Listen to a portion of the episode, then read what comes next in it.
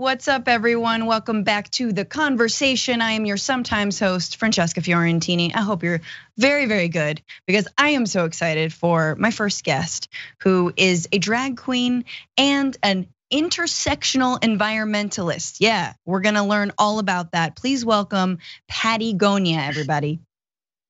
Hey, everyone. Pattie, you um, are clearly crushing every Zoom meeting ever. Although I feel like you don't really Zoom meet um, because you're mostly outdoors. Um, how are you? Tell me about your look. Tell me about is this is this regular as an average day? Is this a walk in the park? Is this a hike? You know, this is like 20 pounds of makeup on my face, but we are we are trudging through it. Um, but yeah, my my look today is inspired by a strawberry finch, um, which is a bird that I love, native to India. I think that birds are drag queens, so I figured why not have this drag queen be a bird?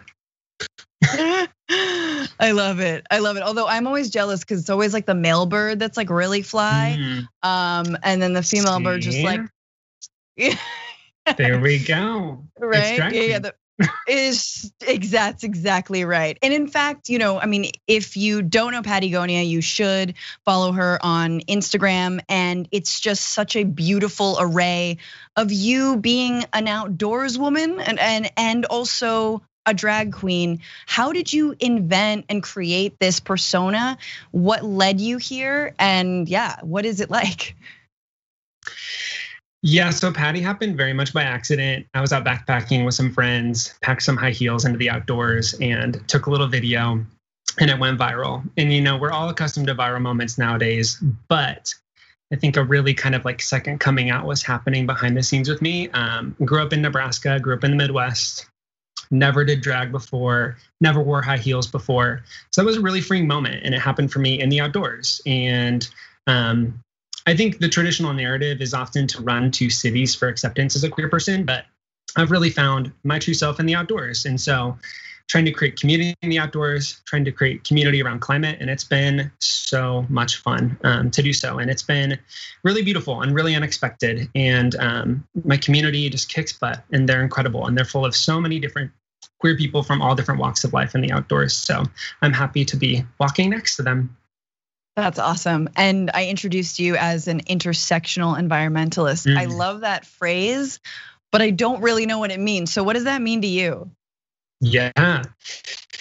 Um, intersectional environmentalism, I feel like just just means bringing your whole self to the environmental movement. I think we're often told that we have to do this or we have to do that or we have to be perfect in these categories or if we're not doing this, it's all for nothing. Um, and I'm a huge fan of imperfect action I'm a huge fan of taking strides and standing up for something, knowing you what you believe in, and fighting for our planet, no matter what that means for you. Um, and oftentimes that means intersecting your identity, intersecting your culture, intersecting the work that's available to you and only to you. So for me, mm-hmm. that's drag in the outdoors. But maybe for you, that means uh, lacing in your culture as a Latinx person in the kitchen to do a more zero waste, uh, like customs in the kitchen. Maybe that right. means uh, you doing something completely else. So I really love thinking about intersectionalism um, and environmentalism is, is a way where you can merge all the parts of you um, into the environmental movement.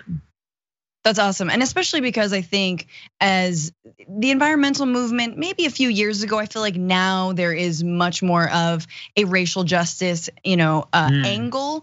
But yeah. it's been traditionally seen, especially the role of the outdoors person is like a white guy who's like him against the world, you know, Bear Grylls, yeah. whatever, whatever. And yeah. I know you've used your platform and your your own personal discovery to like lift up and disrupt that idea of who gets to play outdoors and who is mm. the like protagonist. So like what are yeah. what are those ways that you've lifted up those voices? Um, folks from marginalized communities, maybe some um, of the uh, yeah, just the initiatives and the work that you've been involved in. Yeah, completely. I think we can't forget that uh, the people that are most affected by climate change issues are oftentimes BIPOC people or queer people, um, the most marginalized um, of us. Um, I think you look at LA, for example, and you see toxic chemical plants and processing plants next to communities that are almost all BIPOC. And so I think that like it's really important to one, listen to voices that are oftentimes BIPOC and queer in the environmental movement, but two, it's my role as someone who is queer but also holds a shit ton of privilege in the outdoors to step up for other people that are oftentimes uh, like not necessarily white and male as well out of drag. So, yeah, really excited to do the work together and to and to listen to you, listen to the voices and try to lift them up. And can I just ask, you have done like strenuous hikes in a full mm. beat of makeup. Oh, yeah. What is that like? Like, how does it hold up? Do you mm-hmm. bring just endless towelettes? Like, and what is the difference between like just regular hiking and drag hiking? Mm, great question. Um, I do love to hike in my high heels often. Sometimes my drag is just my high heel boots, but sometimes it is the full base beat. Um, you know, it's a journey all the time. We definitely get like, you know, the tear action because powder is running in my eye. Um, but really, I try to like bring like drag in the outdoors to just have fun. I think we are so serious in the outdoors all the time, and we think it's just like you said, such this monolith of like male masculine energy. And i think that mother nature is just that mother and it's feminine. We should have fun and embrace our femininity as well. So that's what i'm here yeah. to do. And i totally like commend any woman or female identifying person too that goes out in a full beat. All the power to you. Your calves must be insane that's all I, I have to have say. Like calves. I do have good cats. I will tell you that. Hiking in high heels. I can't even I walk in high that. heels. Yep, let alone yeah. hike. It, it's fun. My God. It's fun um, and it's a disaster. but it is, and and like, and again, it, it like the photography is incredible too. Um, mm. And everything that you stage, are you involved in the staging of a lot of those photos? Um, how do you, how does that collaboration come together? Yeah, I mean, it's just that. Like anything I do uh, with Pattie is a is a collaborative effort. It's rarely ever just me. So I'm super thankful to work with a lot of creatives that are really using their artistic ability to do intersectional environmental work through their photography, or through their videography, um, or through the group hike tours that we run. Um, I'll invite other guest speakers out. So it's it's a really fun time to get to like all through our creativity and our energy into into making community for people in the outdoors. That's awesome. And I understand that you've worked with a big sponsor actually of TYT, which is Aspiration, a mm, green finance yeah. company, um, a bank that uh, invests money in things that are not polluting our environment, are not contributing to climate change. What's been your work with Aspiration like? Yeah, absolutely. Um, I think that like living a green lifestyle is wonderful, but if you're still with a big bank, it's kind of uh, a lot for nothing because your money is going directly to the industries that you're actively in protest of. Um, most all big banks invest in the fossil fuel industry, which is something that I'm really trying my best to um, to really like learn more about and honestly like not support. And so I first started with Plant Your Change, which is an uh, program that Aspiration um, like uh, utilizes that basically uses your change to plant trees. Um, so anyone from any bank can can use it, and I think it's it's an amazing accessible solution that lets you make daily impact every day. And then when I started with Plant Your Change, I eventually switched my money to Aspiration because it's just a better banking alternative in every single way. They care, they have the ethics that match my own ethics, and they just they really care about their customers. And I think that we need to also be thinking about big business solutions as much as our daily life solutions. So this is something that lets me do both. Absolutely. I've I have my money in a um like a credit union and I don't really have any investments. Do you do you know if Aspiration also does investments so you can actually invest in things like green renewable energy and take it out of the fossil fuel industry? Yeah, I know they're they're looking to grow aspiration in about every way they can, and I think the investments are, are a big way that they're they're hoping to do so in the future. Um, yeah, I think aspiration is uh, so forward thinking, and they're they're constantly thinking from every angle about how to just be as ethical as possible when it comes to our dollars and how we can invest our money in, in responsible ways. Yeah. Can I just ask? This is so random, but I know it's also hard yeah. to find ethical makeup. Mm. I find sometimes the best stuff is not mm-hmm, always mm-hmm. sustainable. What is how what's your balance with that when you're trying to make this look? Which by the way, you're gorgeous. I love Thank you're you. you're so pretty and I love your the hair. Thank it's you. gorgeous. Thank you. Yeah, I'm wearing my Ariana pony today. But uh yes. yeah, listen, okay, like this is a perfect opportunity to talk about um just kind of like the dichotomy we face when it's like oftentimes really like high lasting, long lasting products versus you know the ethical option. I'm trying to practice ethics with my makeup and only buying what I need um, because that's something I can always control um, if I can't control the production of it. So buying what I need, not over, not overusing, not overbuying, and then also just looking into like what are options that I can buy. If I can't buy something that's ethical, can I purchase from a BIPOC brand? Can I purchase from a queer-owned brand? So thinking about those options as well. Absolutely. Oh my God. You look also kind of like Bambi with your like dewy. Yeah, you know, it's a little, little... bit of like, you know, the the freckles. It's a Bambi moment. It's a it's a bird Bambi mix, an intersectional mix. I love it. It's amazing. Okay, yes, buying only what you need, Francesca. No more lipstick. I have enough. Thank you so much, Pattie Gonia, for being with us. I love this. Um, please, everyone, check out her Instagram and her work and find out about her group hikes. Um, anything else to plug, Pattie? No, I'm just super stoked for everyone to join in and to think that uh, joining the environmental movement is oftentimes easier than you think. And this is the only planet with a Beyonce on it, so we gotta advocate for it. there is no planet B. Beyonce, this is. I was trying to make that work. Eh, Pattie everybody, thank you so much. Thanks for being here. Take good care of Thanks yourself. For having me. Welcome back to the conversation. I'm your sometimes host, Francesca Fiorentini. My next guest is the vice mayor of Culver City and a community organizer. Please welcome Daniel Lee. Daniel, thanks for being here. Thanks for having me, Francesca. I'm very happy to be here and uh, looking forward to the conversation. I meant to intro you as uh, also running to be a state senator in District 30, which is the big news. Um, that the primary is in March. Uh, mail-in ballots are in February, as you just told me, and I'm pretending like I researched and know all about. Um, tell me about this race. Tell me about District 30 and why you want to go to Sacramento. Really? um, yeah, um, it's interesting that you ended that way because I actually uh, I went to Sacramento quite some time ago. Um, believe it or not, as a private security guard, uh, and uh, it was not the best experience in the world. Um, the job was fine. I was actually incredibly bored in Sacramento. No offense, Sacramento people. um, uh, but like uh, in the context of like the type of work that I'm very uh, focused on, which is really focused on the working class, focused on addressing the climate crisis and environmental racism, focused on really bringing single payer to as many people as possible. Uh, I think I can do a better job of that in Sacramento versus Culver City. And in this race, you know, there's uh, an assembly member who I've supported in the past, but who you know is to the right of me. Uh, and then there is among the Democratic contenders, uh, Cheryl Turner, uh, who is a Democratic activist who is to the right of my contender. Um, mm. The assembly member, and then there are some Republicans, and uh, there's a piece of Peace and Freedom Party member as well. Uh, but really, this this race is about Sydney Kamlager Dove and who organizes well enough to like compete with her.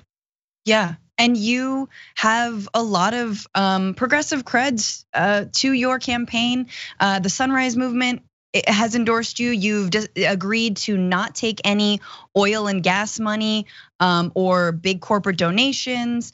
Um, you are also on the board of Move to Amend, so I assume that you believe in just generally getting money out of politics. Um, you've also agreed to not take any real estate development money. What what's the importance of a candidate like yourself in a state senate uh, or or running for state senate to to make these kinds of pledges? I think it's super important in the context of like the material conditions that people deal with day to day. I actually had a candidate interview earlier with Unite here, uh, Local 11, and they mostly represent um, people who work in janitorial services, people who work in hotels, uh, you know, people uh, who work in a variety of very service oriented industries. And that's a lot of the population of District 30. A lot of the population is Black and Latino working class people in South LA, in Mid City, and downtown Los Angeles. And those are the people who've to some degree really been left out of the equation or out of consideration in Sacramento, you know, for 20 or 30 years. There have been small wins here and there.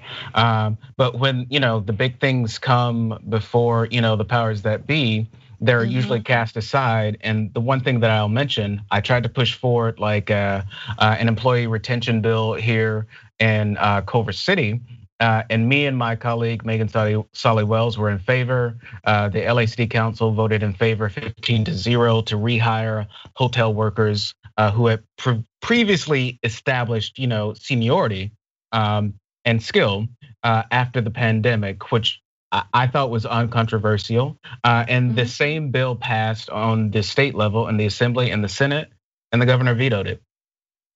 Wow. I mean, I think for me, the importance of someone like you not accepting oil and gas money is that actually in the state senate there are a lot of um, legislators who have accepted oil and gas money. It's the biggest lobby in this state, um, despite all of our uh, maybe not so deserved progressive accolades. Uh, we've got a lot of fossil fuel money throughout Sacramento and, and in the state legislature right now. So I think that's incredibly important. And I know that um, in your in the district you're running in in, in District 30, um, you've also spoken a lot about environmental racism. What would you want to do on a statewide level uh, about that issue? And I don't know, could we see a Green New Deal, a California Green New Deal? What are your thoughts? Definitely. I, I don't, I, I think the Green New Deal, frankly, is the first step. We need a whole lot more than that. In Culver City, we work to close down the portion of the Inglewood oil field that resides in Culver City, but 90% is in unincorporated LA County, which means that we need county officials working with state officials to close down the rest of it. Throughout the district in places like uh, uh, around the University of Southern California, where I did my undergrad, where I'm doing my doctorate at the current moment, there numerous sites where there's oil extraction, you know, right next to people's homes, right next to apartment buildings. And that's the type of thing that we need to phase out. That's the type of Democrat that we need to push out, frankly. Mm, uh, mm-hmm. I, I was in my discussions with the Sunrise Movement, whose endorsement I'm happy to have. I'm happy to announce today that we've also secured the endorsement of Food and Water Watch Action, and we're hopeful to uh, bring other environmental groups on board. Um, but you know, my my discussions are like, you know, there are basically Democrats uh, in our current state legislature who might as well be like Republicans from 1986. Like there is like you know no substantive difference. It's like they're Reagan Republicans who call themselves Democrats because they say the right things when it comes to social issues, even though don't they don't even act on those. But their fiscal policies do not support uh, progressive issues. Yeah. Um, I, I just want to ask you about your time in the Culver City City Council. Um, in 2018, you were elected, and you were the first African American to sit on that city council in Culver City's entire history, I believe. Correct me if that's wrong. What did that's that correct. mean? I mean, that's incredible. And what did what did that mean for you? And how were you able to represent the Black community that is there? Um, and just what what kinds of issues did you bring to the table? What was that you know, what was that like? Well, uh, this might be a controversial reaction, but for me, it meant a lot. Uh, but I want to sort of diminish it. Uh, I, I, don't think it should mean as much as you know. Sometimes people want to make it. Like uh, uh, this year, I worked with and helped Uh, the campaign of Yasmine-Imani McMorrin, who's the first African American female who's been elected to the LA City Council. But in the context of us working on that campaign, I was like, we need to be done with first. It's the 21st century, you know. Like yeah. I should have been the, or someone like me should have been the first African American male elected to the Culver City Council in like 1981. The fact that it had to happen in 2018 is is is basically just like deplorable. Um, yeah. So so we like, shouldn't even be celebrating that. That's sort of that's how pitiful it is. I mean, it's it's a it's good, but it's like just the slowest clap of like. Yeah, yeah, yeah, yeah. It, it, it's like getting your In-N-Out burger like after 30 minutes. You know, when your friend has to wait 35 minutes, and it's like this is a win sort of. um, but you know, like it's not really a win. It's like this should have happened a long time ago. And you know, I, I think that's how we need both our California Democratic Party, which gets more credit than it deserves on the national level, uh, to move forward on things like addressing climate change, like phasing out fossil fuels, like building housing for people mm-hmm. in California, specifically in the 30th district, that they can actually afford. Yeah, I wanted to uh, pick up on that because I think a lot of people are looking to the state legislature now that um, I believe rent control was not passed, right? Sort of a very minimal step toward California rent control in our most recent slew of propositions, in addition to approving Prop 22, giving, I think, as people know, Uber and other companies uh, this sort of opt out when it comes to classifying their employees as employees. Um, but on the homelessness and housing crisis issue, what is what are your thoughts on the importance of uh, real estate and the real estate lobby and industry, and, and what we can do to divest from that? I know you've done some work in thinking around it. Yeah, on on on a very small level, one, I think we need much stronger renter protections. AB 1482 was a step in the right direction, but as you said, Prop 21 failed uh, to bring stronger renter protections to all renters in California. Um, also, I'm very proud that we don't accept developer money and real estate money, uh, but we need to go farther in terms of the type of bills that we bring forward in the state legislature. A lot of them have been developer focused, and they focus on on uh, increasing the number of units that are produced and developed, but they don't focus on enough on anti-displacement measures that will keep the people who are most uh, who are most rent burdened, who are most mortgage burdened, uh, mm-hmm. from having uh, to actually uh, uh, pay 50 to 70 percent. The rent burden is you know classified as 30 percent of more, but I know people who pay 50 to 70 percent of their monthly income on rent or mortgage, and that's just unacceptable. But it goes hand in hand with actually raising wages, and we need to get away from this. Uh, you know, talk about both the fight for 15 and the minimum wage, and get back mm-hmm. to talking about the living wage, uh, because the 15 dollars an hour that might be great where I was born and where I grew up in Alabama and Florida. But you know, $15 an hour in LA County, that's a poverty wage. That's yeah. what it is. We need yeah. a living wage.